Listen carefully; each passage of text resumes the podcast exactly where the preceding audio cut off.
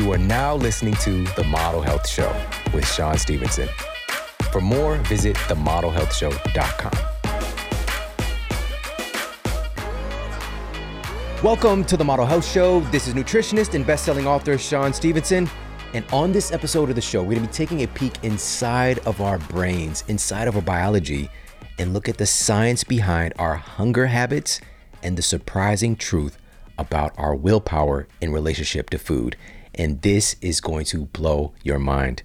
We're also going to look at the remarkable connection between dopamine and curiosity.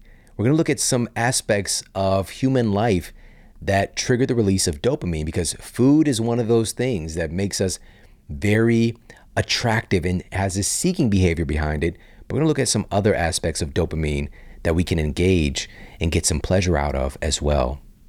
You're also going to discover what the hunger Sasquatch is. Keep an ear out for that one. And we're going to look at some science backed ways to take control of our hunger and appetite.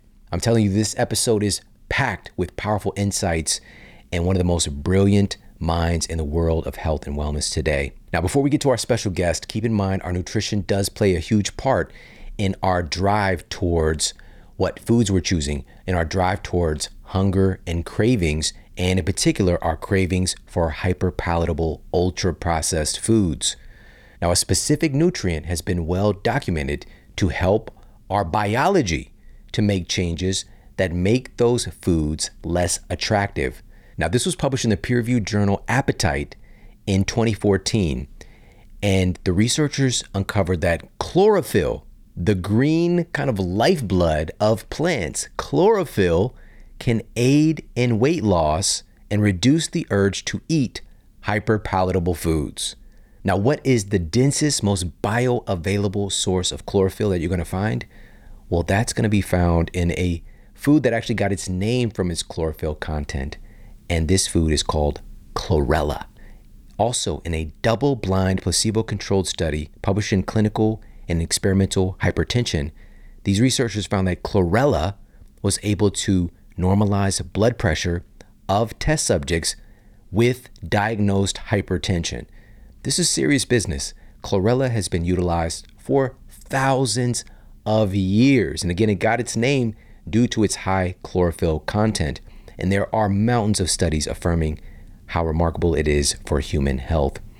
And in addition to chlorella, I love chlorella, but when it's combined with spirulina, it's familial algae I like to think of this in terms of the Fast and Furious family. I don't got algae, I got family. If you think about this combination, spirulina is the most protein dense food ever discovered. It's about 71% protein by weight, and it's one of the most dense sources of chlor- chlorophyll as well, but also a rare compound called phycocyanin, which is well established to stimulate stem cell activity in the human body. That's crazy. All right. It stimulates something called stem cell genesis, the creation and mobilization of stem cells. What other foods do you know can do things like that? All right. Ultra processed foods definitely can't do that. Honey Nut Cheerios definitely can't do that. Pop Tarts definitely can't do that.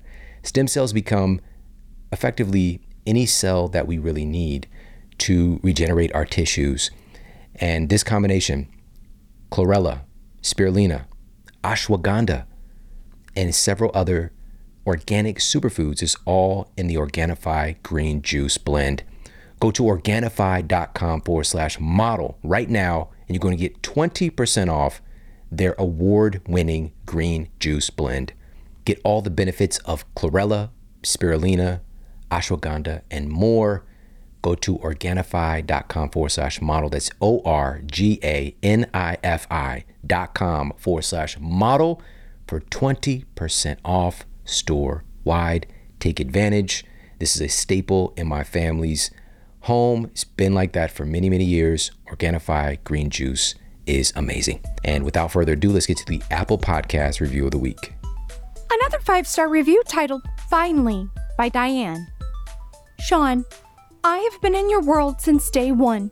That led to so many transformations in my life, which created the ripple effect into healing and helping those I love and those around me. My husband has changed his lifestyle with my guidance and healed from cardiovascular disease. He's alive, thriving, and fit, healthy, and sexier than ever. You walk beside us every day, and for that, I thank you. Wow. Wow. I have no words for that. That is so powerful. Thank you so much, Diane. You are amazing. You are an absolutely amazing human being. Thank you so much for sharing your story and your insights and your dedication. I know that it's not always easy, but I see you and I'm grateful for you. Thank you, thank you, thank you. And if you have to do so, please pop over to Apple Podcasts and leave a review for the Model Health Show. It truly does mean a lot. And without further ado, let's get to our special guest and topic of the day. Judson Brewer, MD, PhD, is an internationally renowned addiction psychiatrist and neuroscientist. He's a professor in the School of Public Health and Medical School at Brown University, and his 2016 TED Talk, A Simple Way to Break a Bad Habit, has been viewed nearly 20 million times. Dr. Jud Brewer has trained Olympic athletes and coaches, government ministers, and business leaders. And his first book, The Craving Mind, was published in more than 16 languages.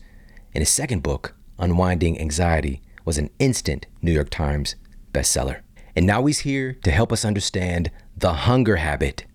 Let's dive into this conversation with the amazing Dr. Jud Brewer. All right, we've got Dr. Jud Brewer here in the house. How you doing today, man? I'm good. Thanks for having me. We got some nice tea going, some green tea blended with pu'er, and so we're just kind of vibing out right now. we are. This is good tea. Thank you, thank you. Yes, and you know your book is phenomenal. It's very timely, as your work tends to be, even if it's not necessarily planned. But you know, right now, a lot of folks, especially during this time of year, they're wanting to change their habits. Mm-hmm. And if you could, let's start off by talking about willpower. All right, okay. let's talk about this approach. If we want to change our habits, and maybe we have a habit that is not necessarily serving us and we want to change it or break that habit, can we just focus on like grinding our teeth, knuck- white knuckle it, and just like get it done? Let's talk about willpower. Is that the way to get there? Yeah. Well, I think anybody that's tried knows the answer, which is, boy, I wish it worked. You know, I wish we could just put some willpower in this tea and drink it up. Right. mm. We could sell oh, that. Here's my willpower. Oh, yeah. Shawn and, and Jud's willpower tea. Yeah. the funny thing is that, boy, th- there's a relief on the Parthenon in Greece that highlights how long this willpower debate's been going on, right? So this I don't know how old that is, but that's like hundreds, thousand, I don't know how old that long, very old, very old. and what they're suggesting, it's this horse and this rider, and the horse denotes the passions, and the rider is is reason, is willpower, right? Who's stronger? You know, mm-hmm. you got to learn how to ride that horse. So in modern day, you know, we chalk that up as like, well, just get some more willpower. What's wrong with you? You know, grit your teeth, do it. Yeah. And unfortunately, from a neuroscience standpoint, that's not how the brain works. And so it's this story we tell ourselves. It's this heuristic that says, oh yeah, there's there's something wrong with you. You know, if, if it's dieting, you know, just make sure you don't you know you eat the salad instead of the cake. Just make sure you exercise every day. Make sure you do this. You know, you should, you should, you should. And the formula is right. You know, the calories in, calories out formula, same one I learned in medical school. It is still accurate, yet how you get there is not what we'd like to think because it would be so simple if we could just say train your willpower, just grit and do it. From a neuroscience standpoint, ready for this? Willpower is more myth than muscle. Mm. And what I mean by that is we can think that we, we've got some willpower or that we can learn willpower, but even so even if there is such a thing as willpower let's give it that um, at you know let's give it that it seems to be seated in the prefrontal cortex. This dorsolateral prefrontal cortex is a part of the cognitive control part of the brain. Now that is the youngest and the weakest part of the brain from an evolutionary perspective. So guess what happens to the prefrontal cortex when we get hungry when we get angry when we get stressed out when we're tired? It goes offline. It runs for the hills. And it says, "Hey, habit brain, take it from here. I can't handle this." so, it from a marketing perspective, if there's a diet plan, it's brilliant because they can say, "Hey, just follow our formula and you'll win." And oh, you can't follow the formula, there's something wrong with you. not our formula. So sign up for another year. Hmm. So for this conversation, we're going to move forward with willpower. We're going to call it willpower Sasquatch. All right. Okay, I love it. it's a it. myth. Maybe it's real, maybe it's not. But let's talk about what is real. Okay. All right. So before we get into how to change a habit, it's so important, and I encourage this with everything in our lives. Like, let's address the what. Like, what is it? Mm-hmm. What are we actually dealing with here? We often try to change things that we don't even know what we're dealing with. Yeah. So, what is a habit? How are our habits formed in the first place? Well, habits were, you know, this goes all the way back, actually, evolutionarily conserved back to the sea slug. So the first organism that has an organized nervous system that can be studied, that the nerves are big enough to be studied. And in fact, Eric Kandel got the Nobel Prize back in 2000 showing that humans learn memory, form memories the same, basically the same way as sea slugs. And the way that works is three elements. You need a trigger or a cue, a behavior, and then a result, or from a neuroscience standpoint, a reward. So think back to our ancient ancestors that had they didn't have refrigerators or food delivery. They had to remember where food is. So they're out on the savannah or in the woods foraging. They find a food source. And so there's the trigger. They see the food, they eat the food, there's the behavior, and then their stomach sends this dopamine signal to their brain that says, remember what you ate and where you found it. So it's actually set up to help us remember things like, mm. oh, the food is here. So when I go back, you know, when I go back to the cave, I can remember where to come and get it tomorrow. The same is true. So that's called positive reinforcement because you remember, you know, something's rewarding and you go back to do it again. The uh, flip side of, or the uh, negatively valent side of that is called negative reinforcement, and that's where we learn through fear conditioning. So basically, if you if you're out foraging, you see the saber-toothed tiger, you see oh there's danger, and you run. There's the behavior, and then you survive. You don't become their lunch. There's the reward, and you learn that's a dangerous part of the savannah. Don't go back there. And so positive and negative reinforcement work the same way. It's basically you know you, something triggers a behavior and that behavior results in something rewarding to our hmm. brain. Does that make sense? Of course. And it's kind of scary in a sense because this is happening automatically. Mm-hmm. And unfortunately, wires can get crossed as far as we can have something where we experience a reward that eventually, maybe even very quickly, hurts us. Yeah. And these are some of the habits that we often want to change. And I love this. This is the first book that I've come across where your language is more congruent with mine, where I don't want to label something as good or bad Yeah, yeah. because of we have so much data on that language, right? And so with uh, a cheat meal, for example, right? With the cheat meal, people might have a good intention about it, but the way that their mind is wired up, we don't associate very po- many positive things with cheating, right? Whether it's in a test context or relationship or you know sports, whatever the case is, we often see that as a bad thing. And now I'm I'm cheating, like, am I a bad person or you know I'm eating a quote bad food? Yeah. And we put so much into that. So you said uh, helpful uh, habits or not so helpful or um, reframing these things. Why did you do that? Well, language really affects our lives. And so the words that we use matter because they they put language to our experience and then affect our experience.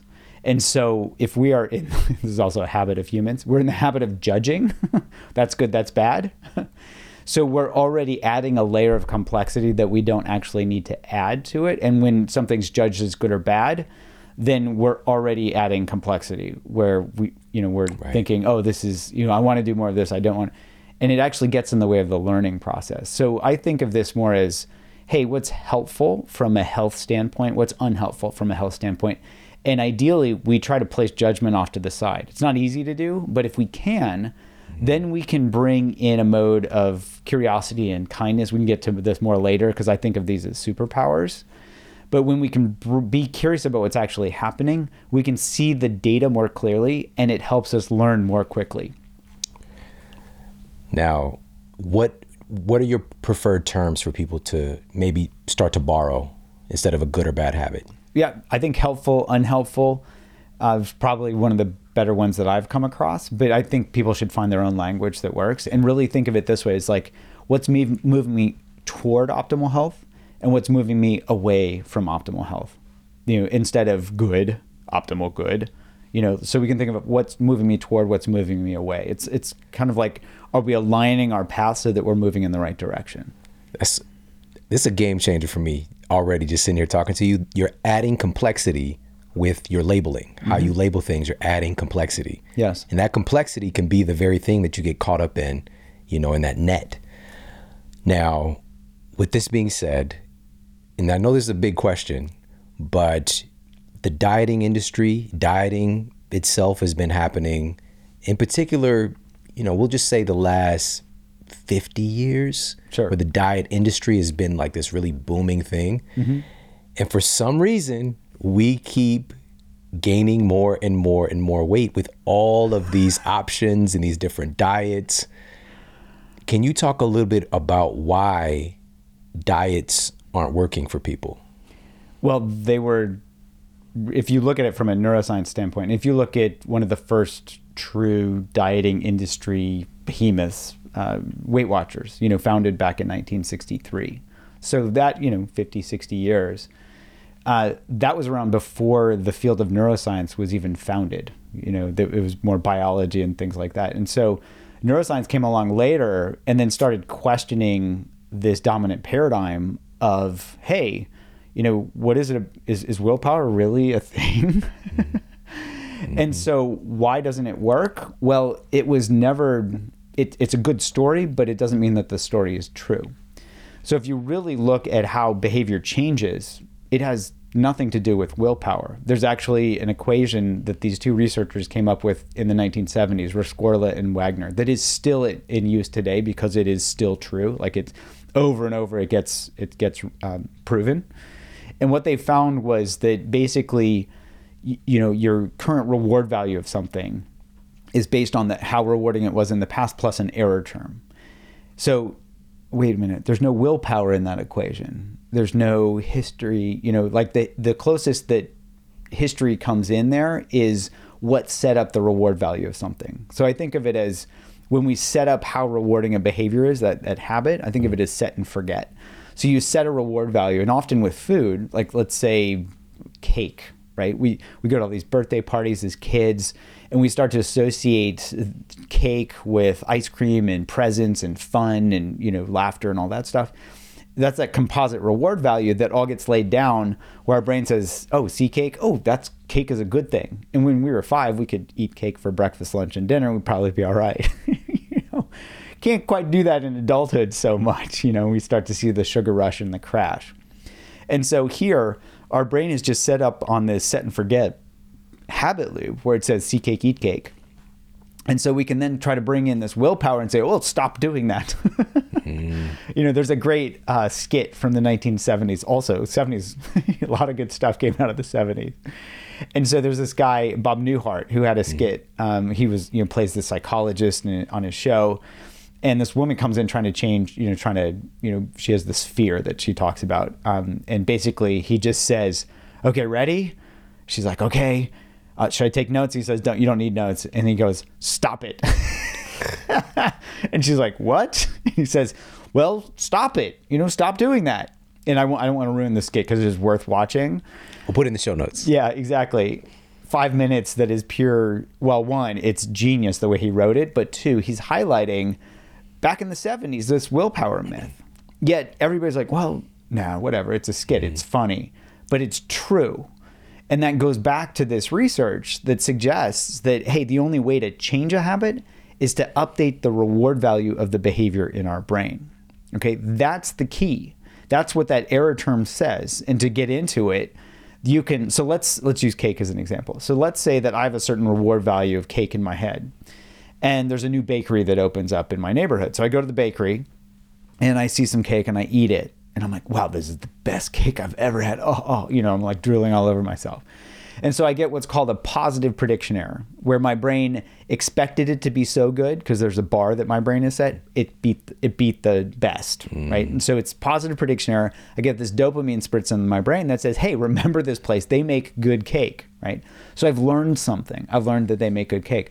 On the other hand, if I eat the cake and I'm like, "Meh, I've had better," I get the negative prediction error. I also learned something. Dopamine spritz in my brain that says, "Hey, forget about this place. They got to work on their cake." you know.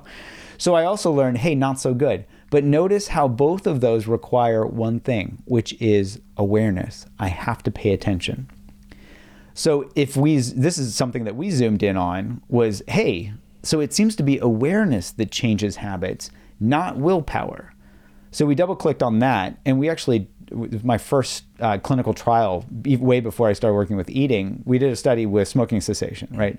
And so a lot of my patients come in, they've tried everything to quit smoking, they can't do it, medications, willpower, everything.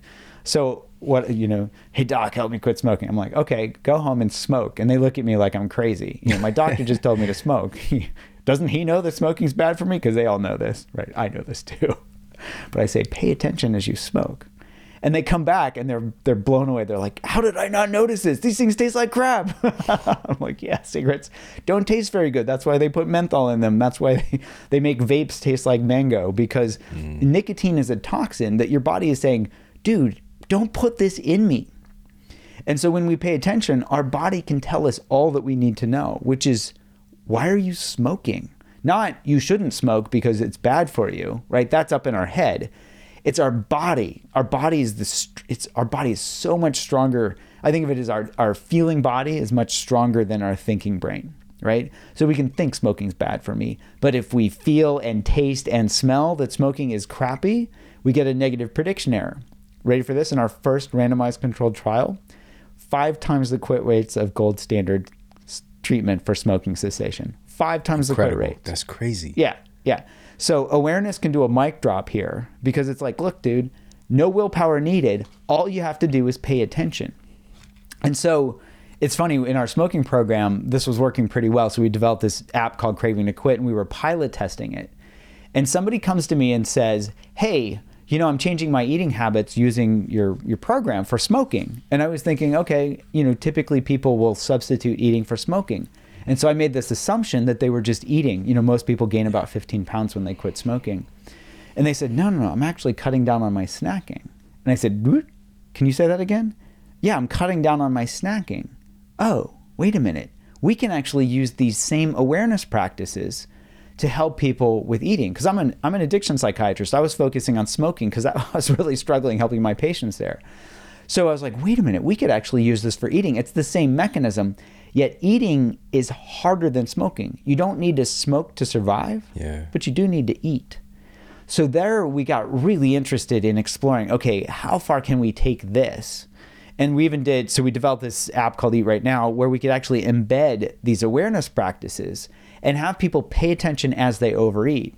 Another study, we published this a couple of years ago, where we had people pay attention. You know, we gave them this tool, this craving tool, and we had them pay attention as they overate. Are you ready for this? It only took 10 to 15 times of them paying attention as they overate for that that um, reward value to go below zero and they shift their behavior. And so we're seeing, oh, this isn't about willpower. This is about awareness, awareness, awareness, awareness. It's really, really powerful. Yeah. Now, herein lies the challenge about that. Like you said, so many people were doing this behavior and they didn't realize that they had access to that thing that's always there. They weren't paying attention to paying attention. I love that. Yeah. Right? And so awareness obviously like like you're saying this is paramount in our lives to be able to pay attention. Mm-hmm. There's so many I think an added layer of challenge here is that there's so many things that's pulling our awareness away. Oh, yeah. Yeah. Right? It is an attention economy for sure. Yeah. And so, with this being said, to note the fact that awareness is really the key for habit change, how do you actually do it? All right. And you you lay this out, of course, in the book, but I want to give folks an understanding of how this works because as you shared, you kind of stumbled on this mm-hmm. as a side effect, helping people to stop smoking. It's just like this translates. This is oh, this is for everything. Yeah. And it's really a game changer. Yeah. So let's talk about it. Yeah, I'd be happy to. So here, well, the the key he, first piece of this is to leverage that that reward value equation And so that negative reinforcement through the negative prediction error is really important. So people have to see very clearly that overeating is not rewarding because they can tell themselves that they shouldn't overeat or they can feel for themselves what overeating feels like. So that's the first piece. And when people start to notice it, they suddenly get interested and they're like, oh, I never noticed that before. So it naturally starts to awaken our curiosity. And here, I think of curiosity as this superpower because curiosity has several characteristics that are really interesting. One is that it's intrinsically rewarding. So curiosity itself mm. feels good. Mm-hmm. We don't have to go buy curiosity at the store. you know, it's something that we have. You know, you don't have to put it in your green tea. curiosity. Nailed it. That's so, it. That's so it. That's our name of our tea. Not intentional, but you get the idea, right? Yeah. It's it's something that it, it's intrinsic. We don't have to drink it. And we can so one, it's there. It's it's for us to awaken ourselves. Two, when you compare curiosity now I'm, I'm, stuck on that when you when you compare curiosity to uh, a craving for example like a craving to eat you know another bite of cake or something like that which one feels better like cravings they feel contracted they're itchy they're urgy they're set up to drive us to do things that's what cravings are for they're they're survival mechanisms that say go get food or go get your cigarette or go get whatever you know go check your social media so here, that itchy urge doesn't feel as good as just being curious about the physical sensations themselves. Mm. And I started to learn this with my patients where I started exploring with them just like, you know, what does a craving feel like? I remember one of my patients uh, who had actually come in, uh, he said, Doc, if I don't smoke, my head's going to explode. And, you know, like, okay, chief complaint, head exploding. Haven't had that one before. Let's roll with it. So I started asking him. This is I was working at the VA hospital, so this is one of the veterans, and I said, "What's what's head exploding feel like?" And he started describing the physical sensations, like oh, tightness, tension, burning, all this stuff. And I went to my whiteboard and started drawing the intensity. I was like, "Is it getting stronger, stronger?" He's like, "Yeah, yeah, yeah." And then it peaked and it started to go down. And his eyes got really wide. And I said, What did you just notice? He said, Well, I usually smoke before it goes away. And I just realized that cravings will go away if I don't do anything. And so this was this big eye opener for him, this realization the cravings, one, are physical sensations. They come and go on their own. And all you have to do is be curious and be with them. And so the more we can start to really just explore, oh, what does a craving feel like? That can help us shift out of the, oh no, here's a craving, I have to fight with it. You know, and here's that willpower thing again, that willpower myth, the Sasquatch. the Sasquatch willpower. Oh, that's so so good, man. All right. You broke this down into three parts in the book. And so, you know, you have all the setup science as well laid out in the first section of the book, but then you go into part 1, part 2, part 3 mm-hmm. And really just kind of break down. We just led into it a little bit, but mapping your habit loops. Yeah. All right. So the mapping part. So is that the awareness? and paying attention? Well, awareness is critical for all, all three parts, but let's start with the first part. So if we can't, you know, if you if you can't see what it is, if you can't map it, you can't work with it. So habits, you've got to bring them into the light. And so we bring these habits into light through awareness, through curiosity. Like, oh, what's this habit? So, for example, we can start with our eating behavior. And first off, I want to give a shout out to the the stories that I talk about in my book.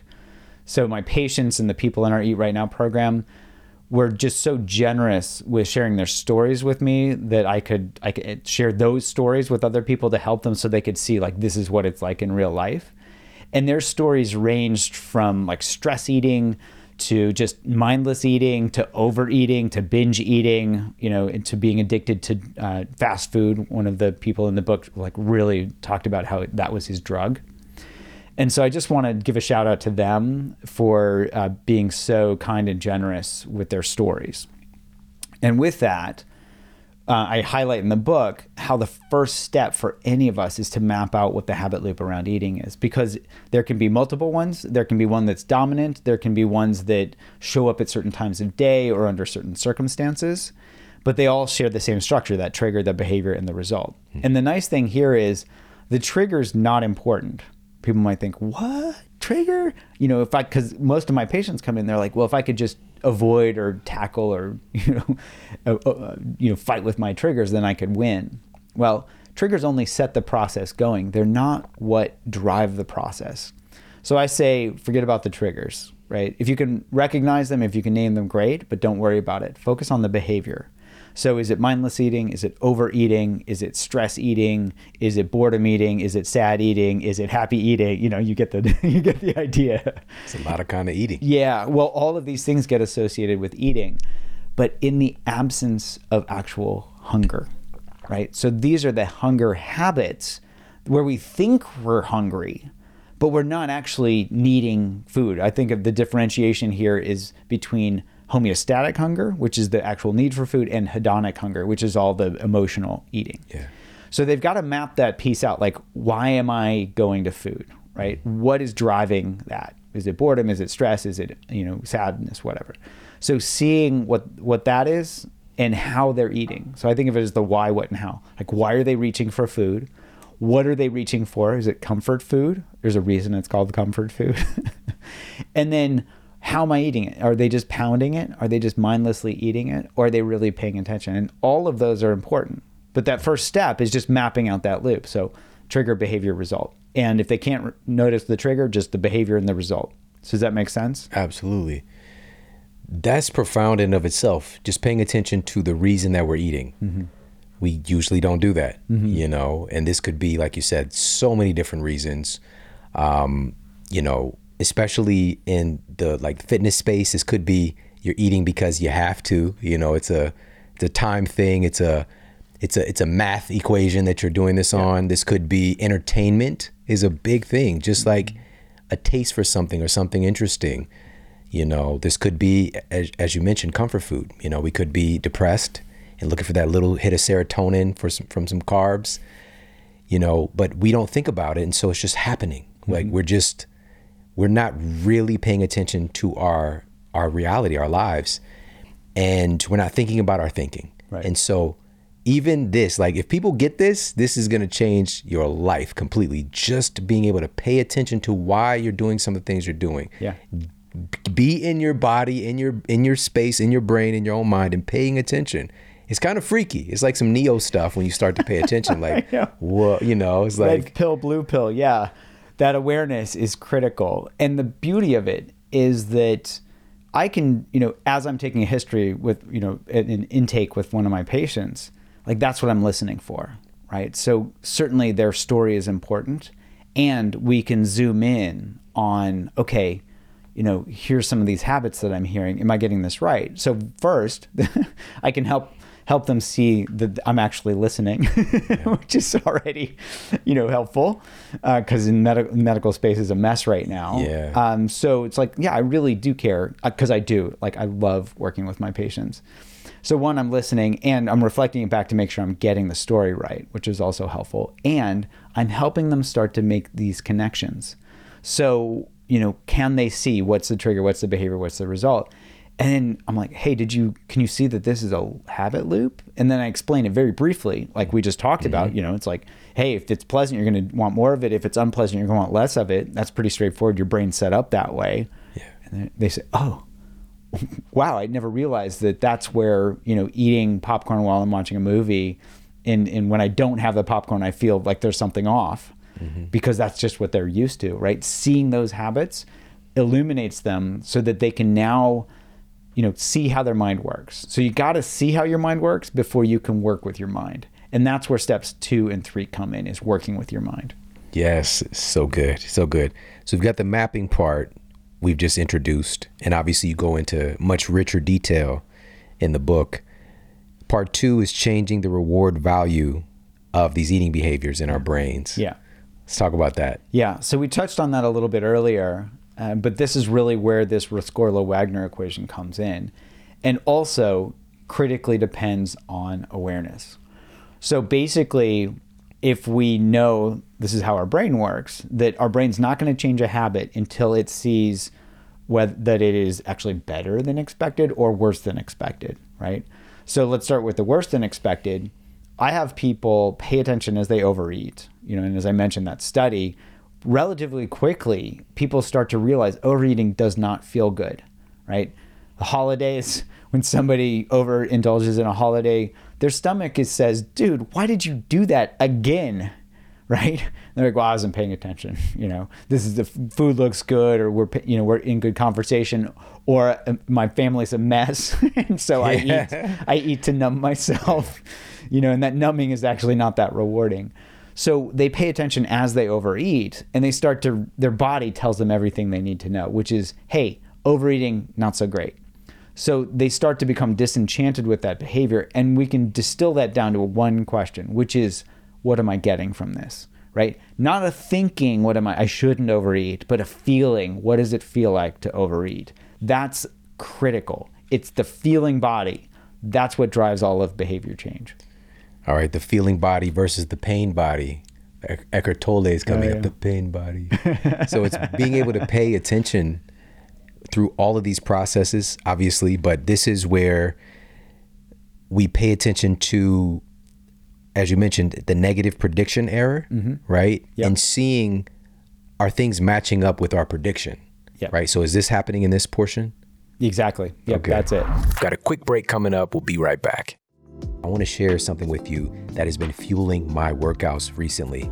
Numerous studies, including a study published by the Federation of American Societies for Experimental Biology, aka the FASEB Journal, have found that exogenous ketones can be up to 28% more efficient in generating energy than glucose alone. And because of this, something that, listen, there are so many different supplements that are out there on the market. Very few things do you experience a change the first day. Now, this isn't true for everybody, but for me, this was the case. I was shocked. I actually took time stepping away from everything else that I was doing as far as supplementation around training, gave myself a break, and then did this with a lot of focus and intention to see hey, what are the kind of results that I could see by utilizing ketone IQ? And I was really just blown away. My stamina was significantly increased, but more so my recovery afterwards. It was really impressive. I just felt like I could do so much more than I normally do. And I'm somebody who really prides myself on being a high performer and being able to really challenge my limits and do exceptional things.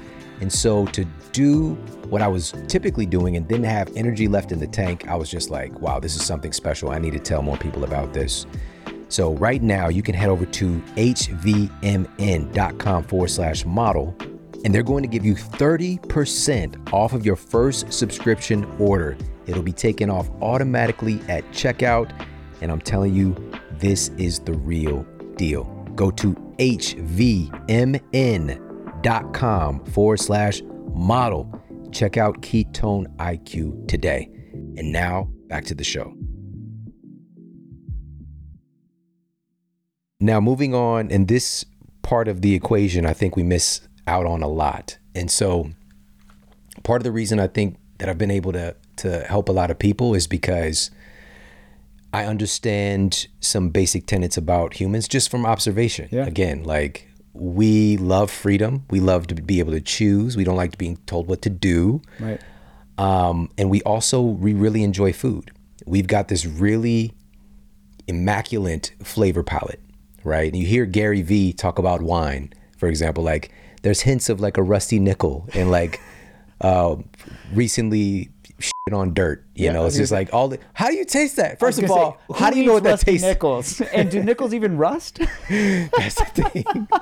and so, you know, it's just like we have this incredible palate, but part a big part of that is, is our nose, you know, our ability to smell. Yeah. And people would know, for example, if you're not feeling well, you have a, you know, sinus blockage or whatever, your food doesn't taste right. Right. And part of this helped us to make healthy food choices, safety of food, being able to tell certain things. Also, sound is big too. Mm-hmm. I recently talked about the sonic chip experiment. And this actually won a Nobel Prize. Is the the Ig Nobel Prize, which is like you know science that makes you laugh but then makes you think. But all of these things combine for a certain experience when we eat food: the mm-hmm. sound, the smell, the taste, and that is something that our ancestors. We're talking hundreds of thousands of years in this kind of current model of this this interaction with food mm-hmm. and then to suddenly villainize it like if it tastes good spit it out right? We, I've got colleagues, you know, it's just it's been one of those things. You're ignoring how we're wired up in our biology. We have been seeking out tasty things forever. All species they go after things that are attractive to them for whatever mm. reason. And so, knowing that this is the case, let's lean into the fact that we love and enjoy food Yeah. and pay more attention to certain aspects of it. Yeah. Right? This could be the quality, this could be the uh, surrounding experience. Let's proactively, intelligently put in place a reward that has to be equal to or better than that other thing. Yeah. And that's the part is so crazy at this point. I love talking to you about this. It's like it's so often left out. It's just like again, use your willpower. Right. If it tastes good, spit it out. All these different things. You have to replace that. You have to add in the reward intentionally to get the real sustainable change. So here's the crazy thing: the reward is already there, and Right. so yeah. Ah. let's let's let's frame this a little bit. How many people can think back to the last time they ate their favorite treat, ice cream, cake, chocolate, whatever, and think back to you've got the ice cream in your mouth and you're already thinking about that next bite or that next lick of ice cream or that next bite of cake. You're not actually enjoying what's in your mouth. So you are wasting food. Mm.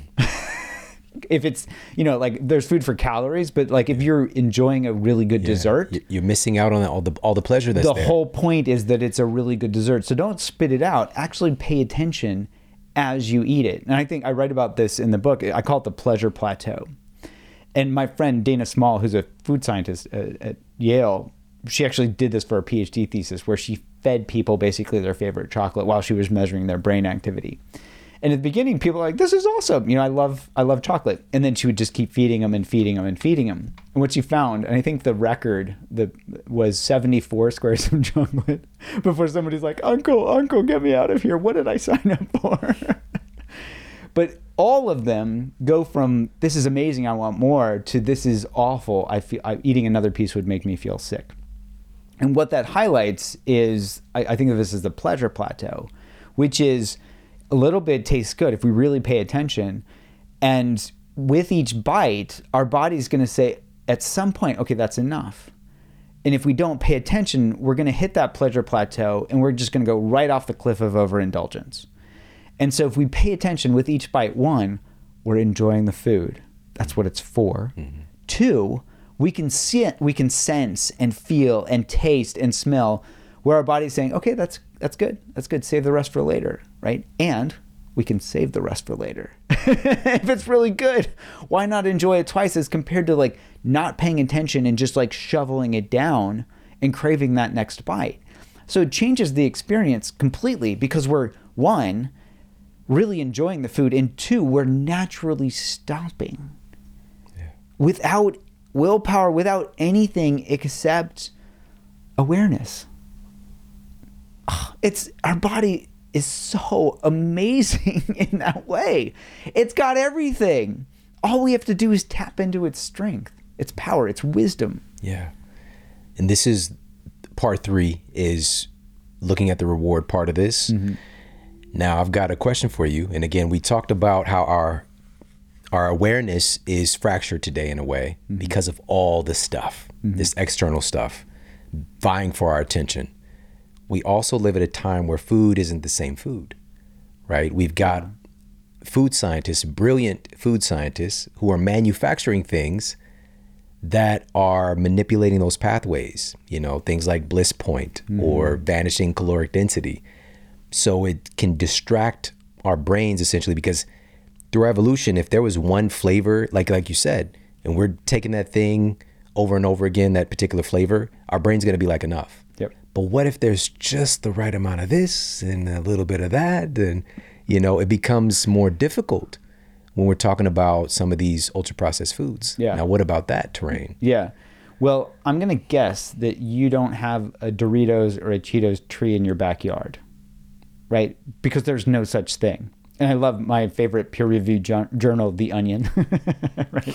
They had a they had a headline that says Doritos celebrates its one millionth ingredient, right? Because they are dialing it in every day, right? And there's a reason that those both are like electric orange.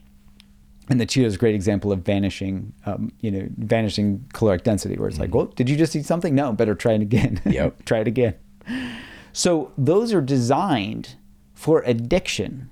You know, uh, Michael Moss uh, wrote brilliantly about this, uh, where you know all these things that they engineer from feeling like we're in control with Lunchables, like kids being feeling like they're in control of what they're eating, to the all of these you know bliss point manipulations to get people just addicted to things. The funny thing there is, addiction is not pleasant. And so when we're just mindlessly consuming or feeling like we are under the spell of the whatever the chip or the ultra processed food is, that's not very that's not actually very pleasant when you pay attention because you you feel like there's this drive that you have no control over, right? Addiction is continued use despite adverse consequences. That's what I learned in residency. Continued use despite adverse consequences. Well, if you look at food and somebody eating an entire bag, continued use despite adverse consequences when they feel like they can't stop, right? So they're designed for addiction. If we pay attention, we can start to see pretty clearly that they're actually not very rewarding. And so we hit that second step where we become disenchanted when we see, oh, addiction doesn't feel very good. I, none of my patients with addiction say, this is great. you know, help me be more addicted, doc. you know, they come from me to me for the opposite. So the third step, I think of this as finding the BBO, the bigger, better offer. Not not to be mistaken with the BBO. The BBO. What's the other BBO? BBL. BBL, which I don't know.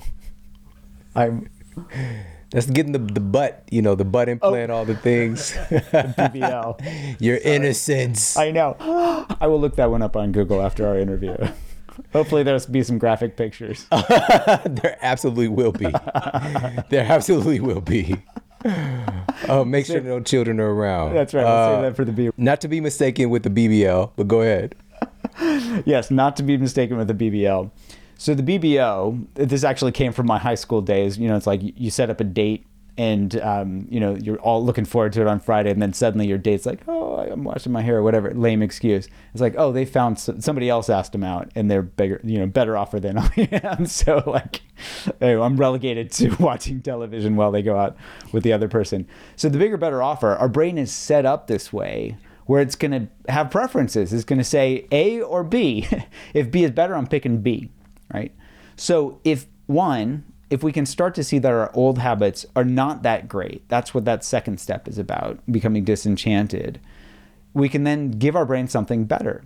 And the nice thing about better is that it's already there. It might simply be paying attention as we eat and stopping before we're overstuffed because what feels better stopping before you're overstuffed or being overstuffed duh right it's a no-brainer to our brain so bringing that awareness in again awareness is critical for this third step as well.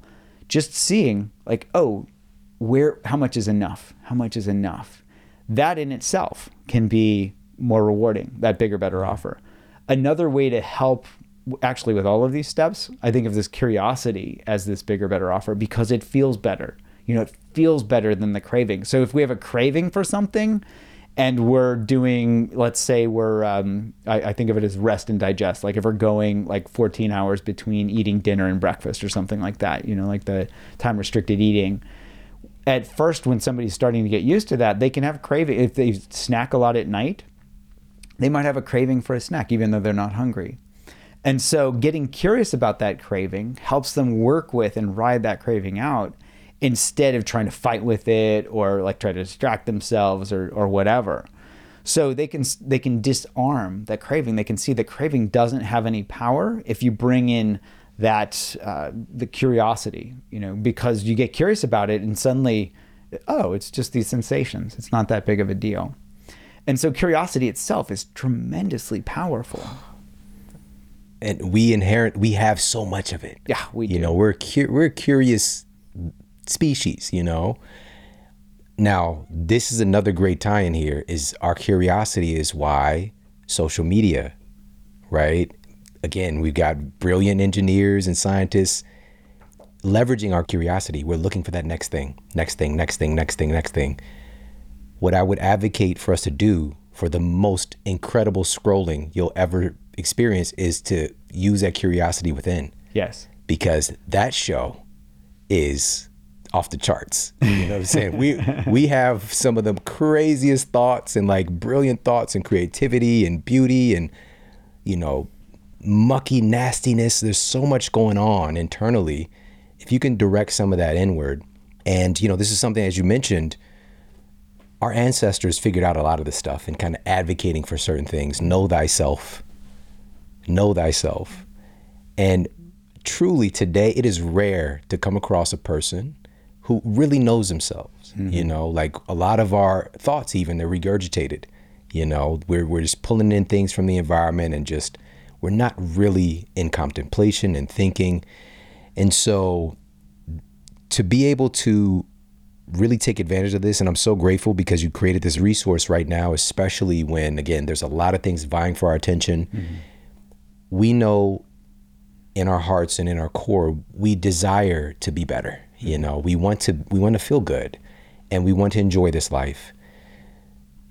And with that said it is a complicated terrain. And what you're doing is you're giving us a roadmap to understand what's happening in our in our bodies in our minds in our brain. And it is incredible. Like it is such a gift. And you've put this together for us. It's a great resource i love the cover of the book of course i got an early copy and you know there's actually some kind of hidden messages here on the cover that people might see or notice but even if you don't consciously notice your your your mind is picking this this information up and you're really addressing a need and this even though this is the hunger habit which is the name of the new book this can address so many areas of our lives. Mm-hmm. And so that's the cool thing about your work is that it translates over. And so right now, folks, depending on when you're listening to this, you can pre-order the book or go and get the book right now at bookstores again depending on when you're picking this up. If you pre-order the book, you've got a cool bonus with that app that you mentioned. Can you Yes. talk about that a little bit? Yes, the Right Now app is where you know it's great forum and medium for us to actually do research, where we can do studies and see how these reward values change and how quickly they change and all of that. So the Eat Right Now app was, and it's actually one of the first, maybe the first alternate curriculum uh, that's uh, recognized by the CDC where it focuses primarily on this awareness, on mindfulness, uh, whereas you know the, the previous ones that are largely based on the you know the 30 years of, of CDC, largely willpower based approaches. Sorry to say, um, but this this app is is this Eat Right Now app is really um, helpful. And in our first study, actually, this was led by Ashley Mason at UCSF, where she found a 40% reduction in craving related eating when people started using the program. And the idea here, and all the all the um, you know all the concepts are laid out even more thoroughly in the book.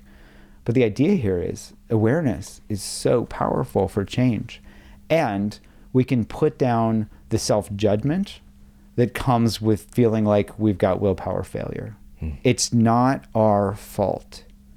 This is something that if we learn how our brain works, we can learn how to work with our brain and we can be kind to ourselves in the process, which is also key. I see so many people beating themselves up, judging themselves, feeling like there's something wrong with them. Yeah. You know, in, in my Unwinding Anxiety book, I, we, we talk about how anxiety is something that people experience. But with eating, people feel like there's just something that, that is wrong with them if they're not eating properly. Like it's more under their control than, than anxiety is. But it turns out both are driven through the same habit mechanism. It's amazing, amazing. Can you let everybody know where they can pick up a copy of the book? Sure, the easiest place is just to go to my website, drjud.com, drjud.com, and they can find links to the book and, and places to buy it. Awesome. And again, that bonus is there with the app.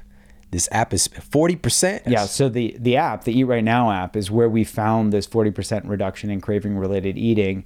And then we published papers after that showing this reward value drop when we added this craving tool in. So people that that pre-ordered the book can actually get an early uh, copy of the craving tool where they get to start working with it. And also, I think they get a free month of the Eat Right Now app. So this is a truly science-backed app. This is a actual this wasn't made by Vinny down at the app store, you know. in his garage. The- you hey, know. you want an app? no. no, I'm a scientist. I'm a physician. I took a Hippocratic oath to first do no harm. And as a scientist, I would want to make sure that whatever I'm doing is actually working. And if it's not working, I'd want to learn why so I could make it work. So, you know, everything we do is not just science backed, but it's actually based on the science that we, that my lab at Brown University has actually performed.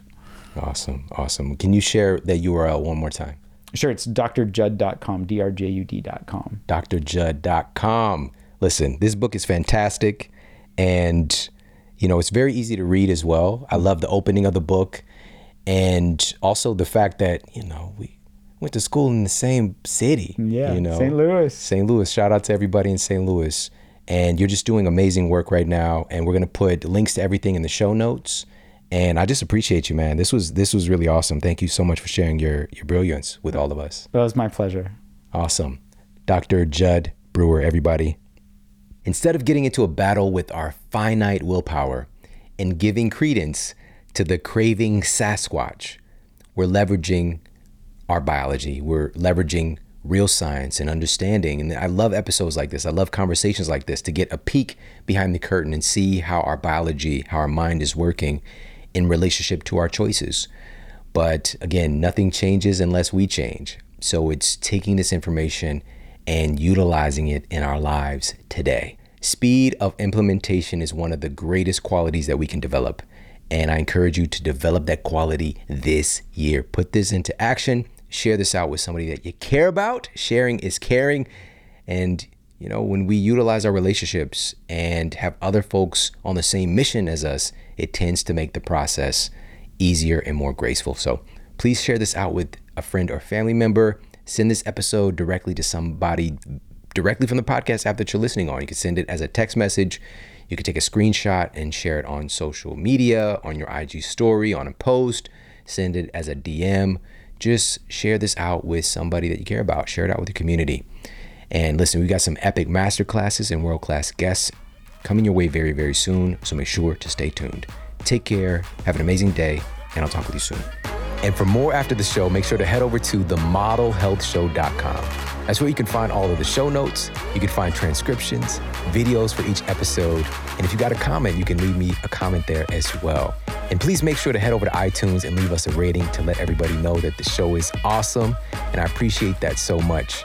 And take care. I promise to keep giving you more powerful, empowering, great content to help you transform your life. Thanks for tuning in.